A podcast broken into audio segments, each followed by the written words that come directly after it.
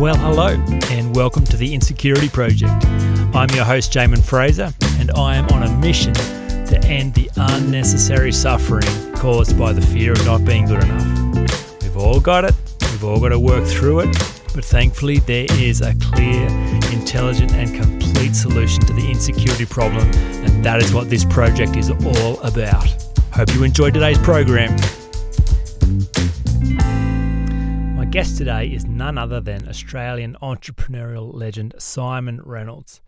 I heard Siimon interviewed on uh, my former business partner Rob Holmes' podcast probably five years ago, and that conversation impacted me so much that there are still a few things from that very conversation that are in my daily rituals even today. So I was so stoked when Siimon agreed to come on the show. If you don't know him, uh, this guy's a superstar. He's an award winning marketer. He's won every marketing award known to man. He's one of the world's leading high performance coaches. He's built, he's built uh, five seven figure plus businesses in a row. In fact, one of his businesses started with only two people and eight years later employed over 6,000 staff in 14 countries uh, and eventually was listed on the stock exchange for over 500 million. He's a global keynote speaker, very highly sought after. Uh, his most recent book, Why People Fail, which is an outstanding book, uh, reached number one on the Australian bestseller list in both the business and self improvement categories. He's been featured on 60 Minutes, Today Tonight, A Current Affair, Bloomberg, and America's Today Show on NBC. So, look, this conversation was high quality. Uh, I was just just so stoked it was being recorded because the the generosity in the wisdom that was being shared uh, by Siimon was just uh, it was just amazing. It was such a treat. So, look, I hope you enjoy this conversation as much as I did. Uh, now, on to the show. Uh, Siimon, thank you for your time and welcome to the show. Oh, it's an absolute pleasure. I love what you're doing. I think it's so important, and it's a it's a privilege to be here. Uh, that's very kind. Thank you. Uh, so let's dive straight in. And as with all my guests, I'm I'm really fascinated about your beginning and specifically the role your parents played in shaping you as a human being. Uh, and and even more specifically, the role your parents played in shaping your beliefs about yourself. You know, I'm fascinated about what it was like for you growing up in your family and uh, your sense of confidence as a child and the role your parents played in your self-esteem growing up. Mm. Yeah, well, that's a, that. That is a fascinating question because as a as a adult, uh, I I feel I'm not sure that I would in uh, I could look at accurately. It's it's so many decades ago. yeah, sure. Uh, That's an interesting know, point. Is my, is my perception of what happened actually what happened? You know, I, I I don't know, but uh, I, what I think happened with my parents is I you know they were good parents. I didn't have one of those thankfully one of those relationships where I had some horrendous uh, problem with my parents. They were good parents, they were fair parents. And really, you know, I think uh, they just pushed, uh, uh you know, hard work, trying hard. Um, I don't recall a lot of psychological stuff like, uh, you know, uh, a, lo- a lot of um, self identity building. Um, you know, they, they encouraged me that I would, I could do it.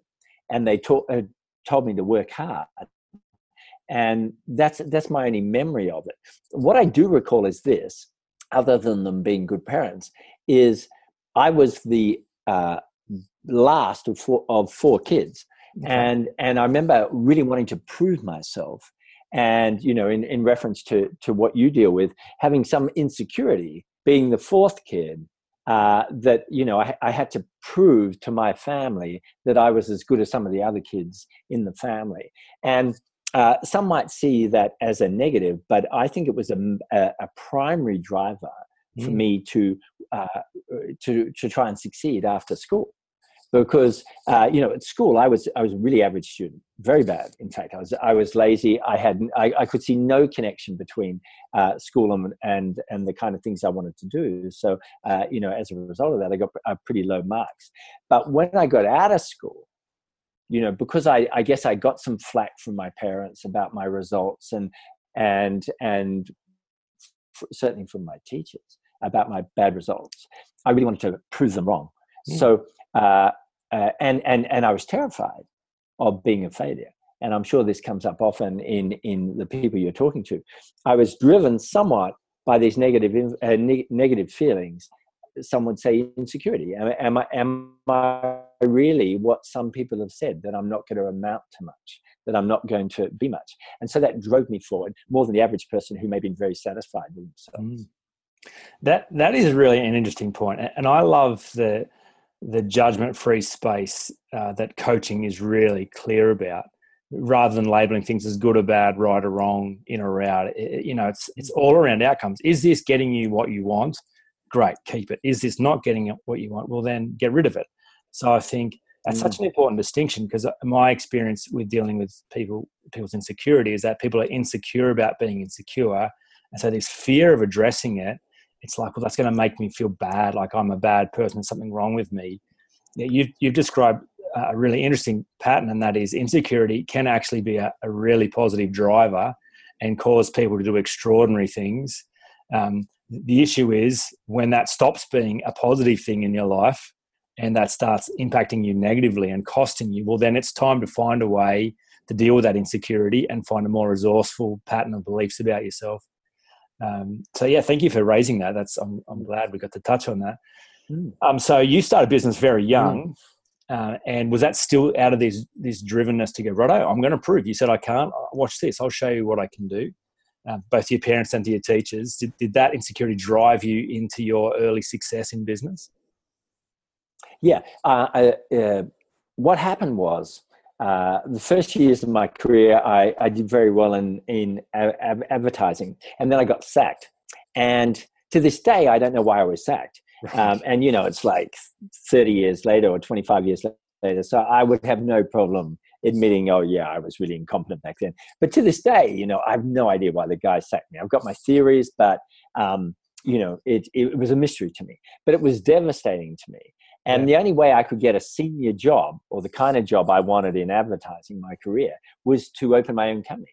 I literally okay. couldn't find a job. It was it was a very public sacking and and the, the industry assumed oh this guy mustn't be very good uh, uh, as being a creative director running a creative department of an ad agency so really the only thing i could do other than work over, overseas was to open my own agency which i did with two partners so um, once again driven to prove people wrong so I, I, remember at the time I, I had two options. I had a really, really highly paid job being offered in New York to me, or I could open my own agency.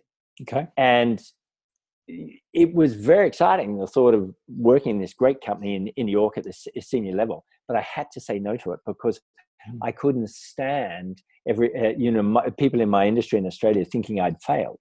So right. that is once again an insecurity, I guess, because if I'd been very um, secure with myself, I, I probably would have just done it. And that is yet another example of the insecurity being a positive driver. Because if I hadn't, you know, I, I think I got a much better result um, opening that agency in Australia than than I probably would have taken the job over, overseas. Amazing. Um, okay, so have there been times where insecurity has limited you? Where you felt like that it's cost you or maybe uh, caused you to miss out on opportunities or had a, a, negative impact on your health, your relationship, or your finances? Oh, yeah. I, I think everybody's being limited by inse- insecurity. I, I, believe that we don't just have a self uh, image, we have a series of them. So, okay. for instance, uh, let's take the world's richest man, Jeff Bezos. Yep. He has a very strong self image regarding his business capabilities. Yeah. But what's he like at tango dancing? yeah, sure. You know, like he he might be very insecure about dancing publicly in a mm-hmm. in a in a you know at a, at a nightclub, for instance. So we got we got 20, 30 self images, mm. and most people I, I think don't uh, think about that. But what we need to do, I think, if we're going to be extraordinary, is is to identify a myriad of sub self images that we mm. need to polish and we need to finesse so that they serve. In my in my case, you know, of course, you know, I'm uh, the person uh, who is, let's say, let's talk about business. Um, the person who earns uh, ten grand a year is very uh, insecure about the notion that they, in many of them, about that they could earn a hundred grand a year. The person earning a hundred grand a year is insecure they can earn a million. The person earning a million is insecure and has low self belief that they could do 10 million. And there's plenty of people uh, earning 10 or even a hundred million who don't think they're capable of making a billion a year, but there are some who believe they can make a billion, right? Yeah. So um, there's no limit to this. Um, the eh, anyone, it, you know, just like all flowers move up towards the sun, and uh, uh, literally either yesterday or the day before, I, I noticed this little bit of grass coming up between a grill uh, on the pavement where my car was parked, and it was endeavoring to get to the light. Right? Mm. It, it's it is part, in my belief, it's it's part of existence. Anything that's alive is wanting to get bigger and grow further, right? And and uh, it's natural for, to be that way. But there's two parts to that. I want to move towards something great, and I want to move away something that I'm probably pretty insecure about. Sure. So in, insecure is the driver, and we don't know whether it's good or bad. In fact, it's it's not either. It's just open to the interpretation of, of the person, you know. And so, am I insecure about things? Yeah, I'm insecure about uh, a million things. The shift I might have made from 20 years ago is I'm more comfortable with the concept of being insecure, and I see it as I see it as a to do rather than something that I just am. You know, I- so I, I need to I need to beat this insecurity. In other words, Yeah, sure.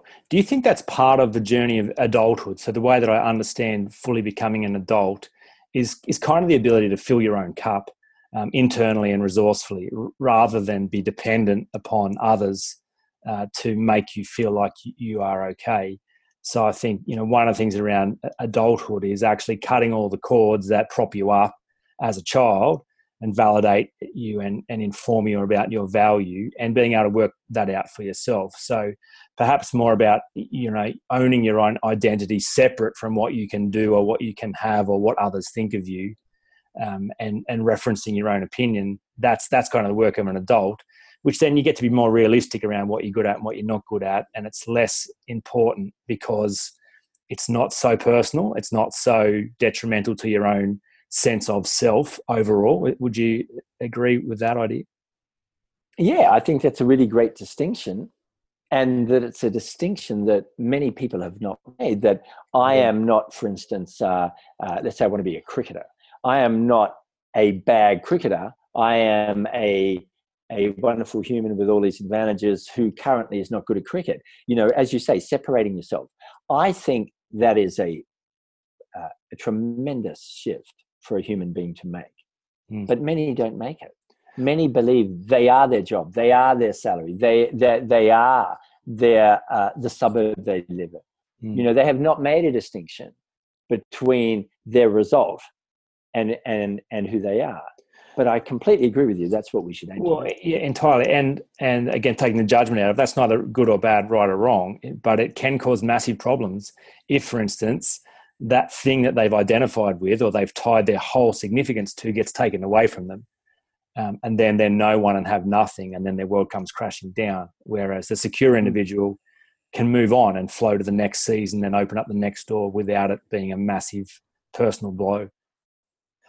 Um, Oh yeah, no, absolutely. And in the case of entrepreneurs, you know, I have seen just recently. I have a friend of mine who is a very famous entrepreneur uh, in Australia, and he's uh, suffered a terrible career uh, setback Mm. and some embarrassing uh, headlines.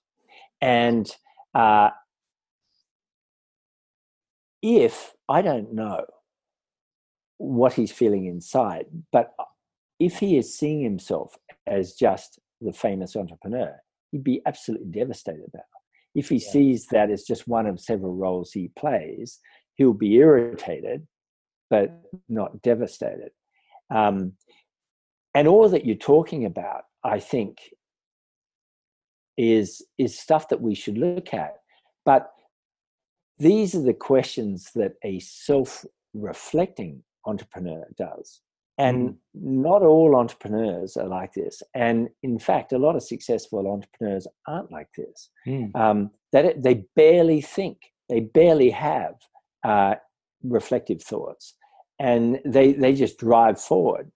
And sometimes that gets some brilliant results. Sure. But I agree, it, it leaves them exposed to Yeah. when bad things happen. And where are they? Where is their identity? Where is is this part of them, or is this all of them that's been that's been hurt? For sure, and I'd imagine if you were to have a close look at those individuals, while they may be succeeding in one area, perhaps there's there's some pretty significant costs relationally or health wise. Uh, a whole bunch of other areas that aren't going so well because they've tied everything to that one vehicle. Oh yeah, you know, I, I, I, entirely agree, and particularly for entrepreneurs. You know, they mm. they they they work twenty hours a day at business, uh, but they have no friends, or yeah. or their relationships are uh, predicated on money, for instance, with their with their spouses, or um, as you say, you know, they they die they die early of, of, a heart attack because they haven't looked after themselves. Uh, you know, what is true wealth? True, uh, you know, the reflective person would have to true wealth is is excellence in in in in happiness, uh, in in finances, in relationships, uh, in whatever uh, family that they that they want to that they want to spiritual that they they want to excel at. But how many people do we know who ha, uh, in who entrepreneurs have been able to achieve excellence in all those areas? Very, very few. yeah, very few. Yeah, yeah, yeah. totally. Um, so I'm interested in your thoughts. Obviously, this is one of the one of the reasons why people fail, according to you, is is this self belief piece. So I'm fascinated about what you think are important aspects of doing well in this area and forming a healthy and secure sense of self. Hmm, good question. Um, I think in in order to feel good about ourselves, we must constantly be uh, doing two things reminding ourselves of all the good things we've done. So, what I try and do, I have this little book here near my desk. Uh, at the end of each day, I write down three things I've done well. Sure. And I advocate, when I'm coaching entrepreneurs, I advocate that they do that because there's so many things going wrong that uh,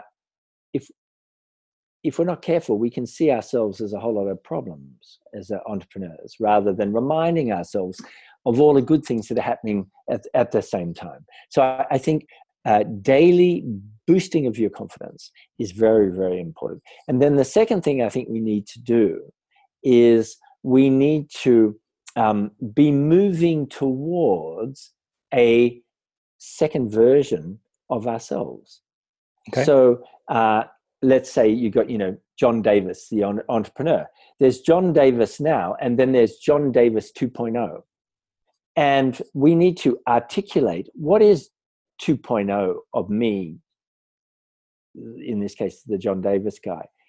Um, and what do i have to do to move towards it? So we must all, we must continuously in the present i think we must continuously in the present boost our confidence. Yep and remind ourselves of the good. And then we must move towards a clearly articulated, superior version of ourselves. Mm. If we're constantly stuck in, in just the now, then the chances of us in, in an effective way growing to be a, a, greater entrepreneur and a greater person is, is dramatically reduced. Mm. Yeah, that's, that's really cool. Um, you you're big on rituals I, I know from the conversation you had with rob and from your book. Are there rituals that you think are really useful to do that that help uh, in build that practice? Obviously the ritual of daily three things you, i'm grateful for but rituals around building the you know reinventing yourself and moving toward a, a better version of yourself. How do, how do you do that practically yeah, great question. Well, look, you know, very, very practically, I think you have before work rituals, you have during work rituals, and you have after work rituals. Okay. And and before work rituals are, are about seeing who you want to be, reminding yourself of all the good things that are, uh, uh, uh, that happened yesterday. Uh, obviously, getting fit and and and getting in a in a good mood before uh, you start working, getting clear on your goals. Um, now, you know, when I when I work with my clients, that's a very org- organized and and um, uh, and finessed system. But I, I just briefly, that's what we all need to do. And then in the middle of the day, and not many entrepreneurs do this. I believe that you should uh, return to an identity statement, like what is in a sentence or two. What is how you see yourself or how you want to see yourself? and several times a day uh, you know i have a target of three per day uh, I'll come back and I'll just say an identity statement that sums up who I want to be, how I want to behave. Mm-hmm. And then I get back to work. So that's a during work ritual. And there's, there's yeah, I just and that was the thing I heard you say to Robert uh, five years ago. I, I, don't know. Again, the memory's a funny thing, but the way I think you told the story was um, that you would every time you were in and out of the car, you the grabbing of the steering wheel was a reminder to uh, think about you know three words that describe you on your best day and course corrector, realign yourself with that. And those identity statements were just a point of focus around that's right. No matter what just happened or where, you know, good and bad, I'm coming back to this person and I'm reminding myself that's who I want to be. Is that something like how the story went? Yeah, hundred percent. Yeah, if if we sum up uh, three words which are us at our best. So, for instance, uh, you might say, "Well, at my best, you know, we're all we all have bad days, we all have good days. It doesn't matter who it is, right?" Yeah. So, at my best, I am hypothetically optimistic. I'm yeah. efficient, yeah. and and I am uh, uh, kind, as an example, right? Great. Well, I want to. I want first of all, barely anyone has has analyzed what they are at their best mm. and summarized it into a handful of words. So, number one, you do that. That sets you apart as an entrepreneur or as a human. And then, second of all, you come back to it during the day and recalibrate. It's like, you know, a, a yachtsman is now going once again north. Um, and you can, it only takes 20 seconds, 10 mm. seconds to do that and, and, re, and recalibrate, uh, re, recalibrate. And, and you know not, not many people do this they don't even they don't know themselves well enough to even, un, un, unless they spend time on it, to even say what they are at their best. Mm. Um, let alone to try and come back to what they are at their best. And you know, I was only coaching someone about an hour and a half ago on this very issue, an entrepreneur, and I said, look, when we're trying to get somewhere, what we often do is we we uh, beat ourselves up because we haven't got there. But whenever you go for a, a big goal, it's completely normal and usual to slip yeah. to not do it. So I say I'm going to exercise five days a week, and yeah. I only exercise two or zero. Hmm. Right. Well, I could beat myself up about that. But what I realize is the most important thing to judge yourself on is how quickly can you get back on track, mm. not whether you slipped or not. Now, most people slam themselves, yeah. most entrepreneurs, because they slipped. But no, no, no. The whole issue is how quickly can you return to how you want to be. And and when you start judging yourself on that it's a more compassionate self-compassionate way to be uh, you'll be happier but you'll also be more effective. Mm. um, so good you've you've used the term reflective entrepreneur a, a couple of times. Um, sounds like a good book title. Is that is that what you would describe as the reflective entrepreneur? Someone who's able to almost step outside of their own state, observe it, notice how they're being, and calibrate how they're being now in relation to how they'd like to be being, and make the necessary adjustments to get back on track. Is that part of being the reflective entrepreneur? Yeah, that's 95% of it. And the last 5% is in a regular, systemized way. So, for instance, if the Navy SEALs go and do any uh, operation, 100% of the time, they will sit at the end of it and review it yeah, right. So it, it's systemized. Yeah. That they rev- they review you review it. So yeah, we've got to be reflective. We've got to refl- uh, uh, reflect back on things, but not not in an occasional way. We mm. ha- have to do it methodically, at least daily. Wow, I love it. Mm. Um, and then everything changes because we're awake. Yeah. Uh, I mean, another chapter in your book is not thinking, um, so I, think that's so good just to just to think intelligently about your own life and so much around insecurity. Um, like I love, you know, Yoda says, "Named must your fear be before banish it you can." Jordan Peterson says, uh, "Be precise in your speech."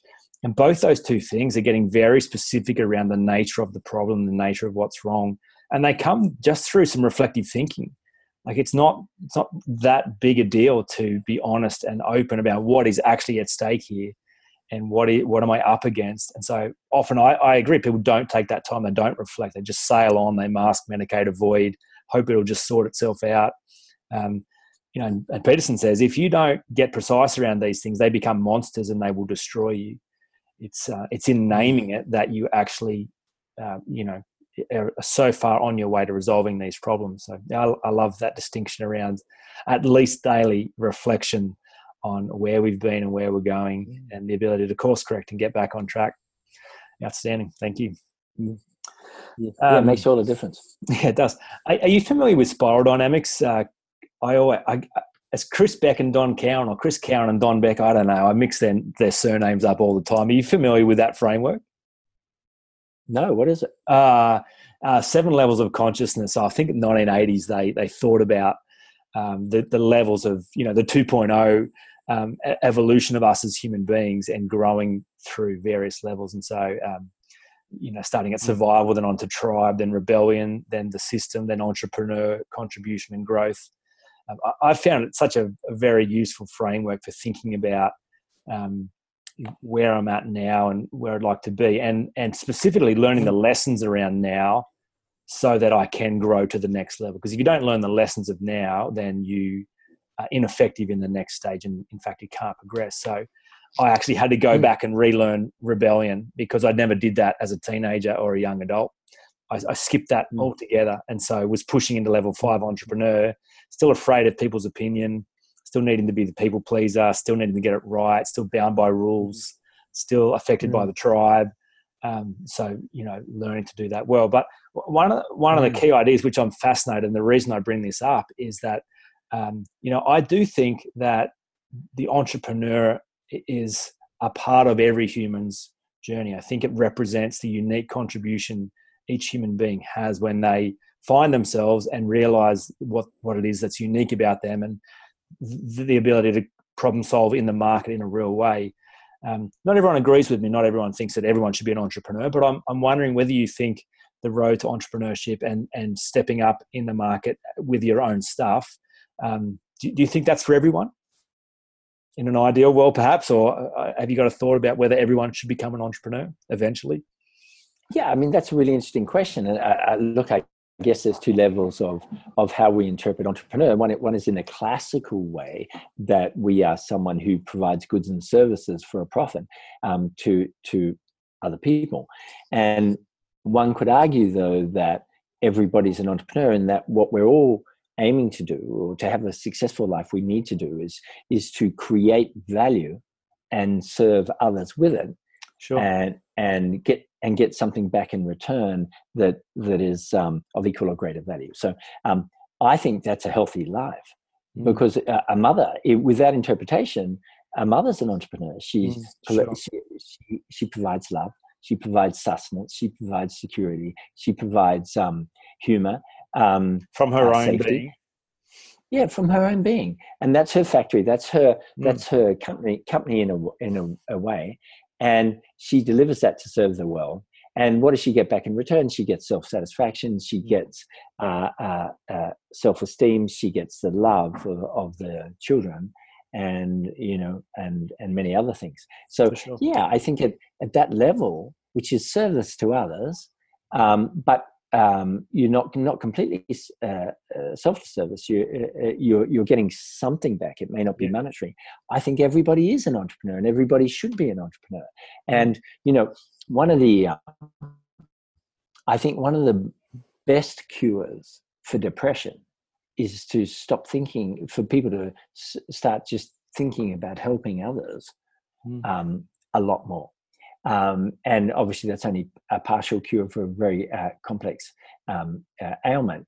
But often, it's a lot harder to feel sad about yourself if you don't have time to think about yourself because mm. you're spending so much time helping your family, you're spending so much time helping others, or you know, finding less fortunate people than yourself um, uh, to help. Um, and what is that? That's that's entrepreneurship in its own way, looking for ways to serve the community. And we get back, but not necessarily with, with money. So I like that angle. I, I, I, think it's a it's really interesting. I'll have to check out the spiral dynamic. Yeah, yeah, quite. It, I mean, there's all kinds of different versions of it because it's it's an old model, um, but I, yeah, I think it's a wonderful framework for thinking. Uh, again, reflecting around uh, where am I now and what are the lessons I need to learn to keep growing and keep reinventing myself uh, the 2.0 version, whatever that may be for the next Mm. season. Um, Well, I remember what 30 years ago, Zig Ziglar, uh, the motivation guy, remember he famously said, You can have anything in life you want if you just help enough other people get Yeah, what they want. Hmm. And, and I think uh, not just money, but also happiness is, uh, uh, is, is and security, personal uh, feelings of security is, is part of that. Yeah, great. Um, so I'm interested in whether you, if you could recommend books, books that have been useful to you uh, around this specific subject of being a reflective entrepreneur and and self belief, and uh, you know tools or resources that you would recommend for people to help them on the journey of being secure as a human being and not attaching their identity to what they do, so that they can actually have that description of wealth that you described uh, before. Any any books that come to mind? Yeah, good question. I mean, I, I think a lot of Brian Tracy's uh, work, and he's written seventy books, so 70. there's uh, the, yeah, there's no shortage of uh, material. But there's a lot. He he really studied. He was a student of Nathaniel Branden, who was kind of big in the uh, uh, 60s and 70s. Yep, Um, psychology of and self-esteem. uh, yeah, very good. Yeah, yeah. Um, and uh, and I think he Tracy Brian Tracy has a lot of very practical systems for um, creating a new self identity and Hmm. becoming a a uh, uh, a more secure person. And he admits himself he was very insecure and he had very low self esteem and and really um, systematically turned himself around. And and there's one quote of his that that I think of often, and I think is very very true, that uh, all improvements in life start with an improvement in your mental pictures. Your mental pictures. So it's only, yeah, it's only when you start mentally picturing your uh, yourself living a better life that things begin to change. Mm. And I've I've thought about that often, and I, and I think it's really true. If you look at someone who's stressed, Mm. they have a lot of pictures of themselves in stressful situations. Mm. Or if someone who is feeling poor, they're always picturing things to do with being poor. Now, you know, uh, uh, someone watching this might say, "Well, so they should. They're Yes. poor, or they're or they're stressed." But that is the problem: is that they're not giving themselves an alternative picture. And as soon as you start imagining an, an alternative picture, you begin moving towards it. So I, th- I think Brian Tracy's a, a great guy for that. That, that's good. So good. It reminds me of what, what I think is Stephen Covey's greatest contribution to the realm of personal development, and that's his observation of the spiritual law. I think he calls it that everything is created twice, and so you know the current results are just the second creation for what you already created in your mind, either by design or by default. But those mental Mm. pictures, that's that's the first creation. When you you in the unseen world, you come up with these visualizations and these concepts about you as a person, those things manifest in your reality. And so the ability to have new mental pictures is kind of first creation work for a very different future, a, a more ideal future. So, Yeah, that's that's that's beautifully uh, beautifully put. And I think that in today's world, you know, after Covey died, um, social media came, and uh, I think part of the problem, the many problems of of an obsession with social media is a lot of people are spending so much time looking at Instagram or looking at Facebook, and their emphasis is on their consciousness is looking out to others Yeah. rather than than focusing and and creating pictures uh, for themselves and so they end up with these consumers of other people's pictures for themselves yeah, rather wow. than developers of their own pictures for themselves which I think ties in again with the idea of fully becoming an adult, because that's that's this idea of owning your own wisdom, trusting your own judgment, being self-sufficient, being the one who's directing your own path, uh, Mm. rather than outsourcing the direction of your life or the vision of your future to the to the world. It's taking full responsibility and ownership for that. That's a cool distinction. I hadn't come, yeah, hadn't thought about it like that. So that's I like that. Mm. Thank you. Mm, mm. Uh, all right, Brian Tracy. Any any other books or resources that you could recommend around being reflective in this space? Well, specifically being reflective, there's no books I've seen on that I can recall on reflection. But there's there's plenty of people who advocate review. Okay. As an example, Brendon Burchard ab, uh, advocates regular reviews. Robin Sharma, who's a great Canadian uh, coach, um, he advocates uh, uh regular uh, reviews. Um, I think it's hard to go past those those two guys, and they're, and they're constantly asking their students to to review their their circumstances and, and giving them great questions mm. to um, in order to do so. I mean, look, 25 years ago, right up to today, Anthony Robbins, you know, famously had this series of review questions every morning. What am I happy about right yeah. now? What yeah. what am I excited about right now? What am I grateful for right now? And who do I love? And who loves me right now? Mm. And they're they're hard to beat yeah, as right. as as daily questions to ask, both in order to um, live an examined life um, as Thoreau said, an unexamined, the unexamined life is not worth living. Not just in, to live a reflective, examined life, but also just to feel better, to to to remind us of all the good things that are happening in our life. Hmm. That's great. Um, w- one of the terms, like I, I love the idea that uh, when you learn new language, you can have a new experience. So the words we use don't just describe our experience; they shape it. So I'm hmm. conscious around um, you know, I, take my, my role in my house with my family. Uh, I, I, think there's an opportunity for leadership around culture by introducing language to my family. And mm. so, one of the language pieces I'm playing with at the moment is the idea of reviewing the data, uh, which is kind of this idea about being reflective and more objective around what's happening. Because we're storytellers by nature, and from what I'm understanding more and more, the realm of psychology teaching us about our negativity bias when stuff goes down, we're, more inclined to put a negative spin on that and focus on what we're not doing well. And um, so the idea of being reflective and reviewing the data is to actually look at it uh, in, a, in a different light and to pick out different pieces of that data, data that's useful for our future rather than focusing on data that is actually not getting us any value and in fact mm. hindering us and feeding mental pictures that are you know that are just reiterating the kind of version of ourselves that we don't want to be. Totally, totally. There's a very interesting um, uh, professional sports mental coach by the name of, um, uh, I, I, think it's Lanny, L A N N Y, Bassham, B A S H A M. And he says exactly that. He's got all these Olympians and pro golfers and stuff that he's working on their minds. And he was a great, great uh, Olympian as well. And um, he said if you look at all the champions that he's dealt with, they're constantly telling themselves how great they are. Mm. They really are. I mean, and he gives some. Uh, he, now, there's an author worth, worth checking out that most people ha- haven't heard of, and he's written three books. Um, the that there, you know, he was he was a an Olympic shooter, gold medalist. Okay, and he he talked about some of the other gold medal uh, gold medalist shooters, and he said some uh, they were just talking themselves up all the time.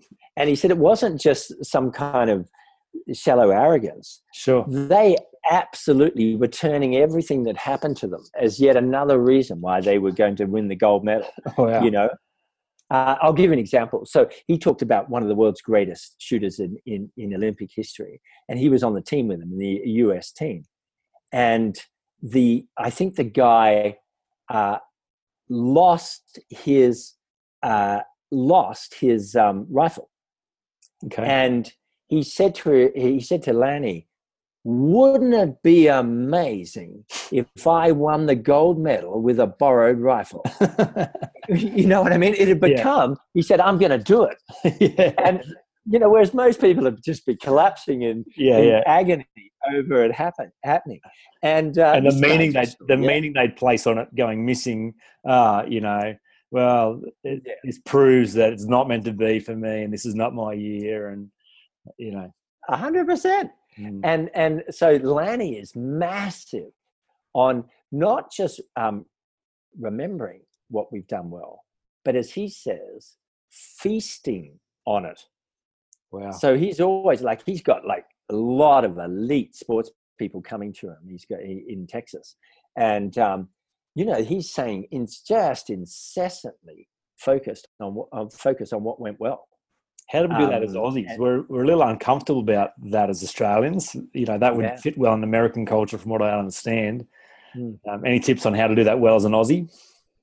Well, I think a lot of it can be done privately. okay, so great. I think that's, yeah. that's good distinction. You know? Good distinction. Yeah. yeah, yeah. I think doing it publicly in Australia will, uh, uh, is uh, is dangerous. as as Anthony Mundine well knows. Yes, hundred percent, hundred percent. Um, cool. Uh, is there anything we've missed? Anything? Any other insights or distinctions that you think is important, especially for helping people overcome insecurity, where it's become a hindrance to them, where it's become part of what they don't want for their future and is costing them. Any, any other thoughts that we haven't covered? Well, I mean, all I'd say is where, where I think a lot of people uh, think they are something. Okay. And that's just a mo- moment in time. We are a human process. We are becoming, every one of us, something at any moment in time. And so the world's full of people who never did anything and then and then just changed yeah. they decided to become something else. So what i just emphasize to every everybody is whatever you are that's not you. That's just a moment in time. That's that's uh, currently we take we stop the film and that's who you are at the at the moment. But that's not who you are destined to be. Mm. that's entirely up to you based on effort and based on persistence and based on getting clarity about what you'd like to like to be. And that's very important because there's so many people who even at school were told they were useless and then just yeah. believe it for the next 60 years. They've never uh, reviewed the data and that's the script they lived out of for the rest of their life. Yeah that's perfect. That's a, that's a great way of explaining it. That, that's the script they're living. And and so we're, we're humans aren't anything but potential Mm. And and so we can take control of that at any any point in time. And then finally, the adversity of our past absolutely not only can be the fuel for uh, for a superior future than if we'd had a good past, but you and I could talk for hours about famous people who used it in order yeah. to become who, who they are. So for all those people who are miserable about what happened to them either last week, last year, or when they were kids, um, who's to say that isn't the very fuel that mm. turns you into an, into an extraordinary person? Amazing. Yeah, that's so cool. Um, I appreciate that. That's so valuable. Where can people find you? Where's the best place for people to uh, follow your work for those who've discovered you for the first time through this interview? Where do you hang out online? Yeah, sure. If they just go to siimonreynolds.com, which is S I I M O N Reynolds dot com, yeah, um, then you know that'll that'll lead you to me, and just get on my email list and and uh, and just see if if what I say is of, of value and and if I can help, or of course by by why people fail. Um, and that's a that's good intro to to some of my my thoughts as well. Mm. Uh, also, uh, one last thing for people in Australia, uh, we we also have an organisation, the Fortune Institute, that okay. Uh, coaches entrepreneurs as well. Okay, wonderful. And people can find that on your website.